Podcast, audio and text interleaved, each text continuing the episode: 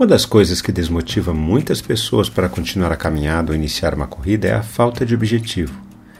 Colocam para si mesmas objetivos subjetivos: emagrecer, melhorar a qualidade de vida, dentre outros. Porém, os objetivos precisam ser objetivos e não subjetivos. Por exemplo, hoje eu quero caminhar 5 km em uma hora.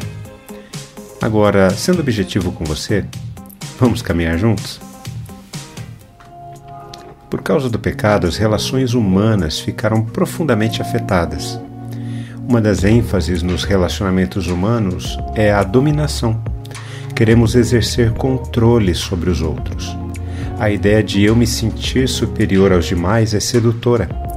Perceba, o desejo de exercer domínio sobre os outros não significa necessariamente que eu me colocarei de maneira violenta sobre os outros. Há pessoas que mantêm domínio sobre os outros a partir das suas fragilidades, das suas doenças. Você não pode me tratar assim, sabe que eu não consigo lidar com isso. No fundo, todos nós queremos ser servidos pelos outros, permanecendo em um estado de infantilidade eterna. Eu mereço ser feliz e você é obrigado a me manter feliz. Quando os outros dez discípulos ouviram isso, começaram a ficar indignados com Tiago e João.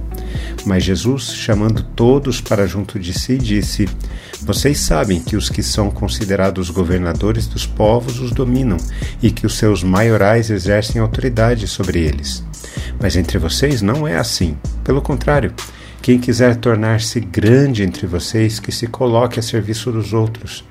E quem quiser ser o primeiro entre vocês, que seja servo de todos.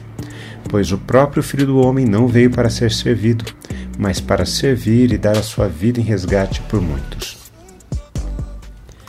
No texto anterior, vimos os irmãos Tiago e João pedindo a Jesus que eles tivessem destaque na política governamental do Reino de Deus. Quando os demais discípulos ouviram isso, ficaram indignados com eles.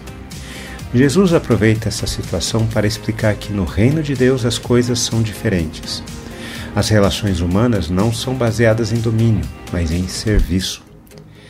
Jesus explica que, entre as nações, os governantes abusam da sua autoridade e exploram as pessoas. Dominar sobre as pessoas é o fundamento sobre o qual a estrutura de dominação está alicerçada. No reino de Deus, a grandeza de alguém é medida pelo serviço e não pela dominação. Entre os discípulos, um novo tipo de relacionamento deveria prevalecer. Seus seguidores devem ser servos uns dos outros e escravos de todos. A cruz é mais do que um exemplo de serviço, é também o fundamento para nossa esperança como pecadores. Jesus declara enfaticamente: Pois o próprio Filho do Homem não veio para ser servido, mas para servir e dar a sua vida em resgate por muitos. O resgate efetuado por Jesus é necessário, pois a humanidade está presa por uma força externa sem nenhuma capacidade de conseguir a sua própria libertação. E o maior exemplo de serviço é este: dar-se em favor dos outros. Quando refletimos na palavra de Deus, precisamos responder a ela. Quero orar por mim e por você. Bondoso Pai, muito obrigado porque teu Evangelho nos liberta da influência do pecado em nossas vidas.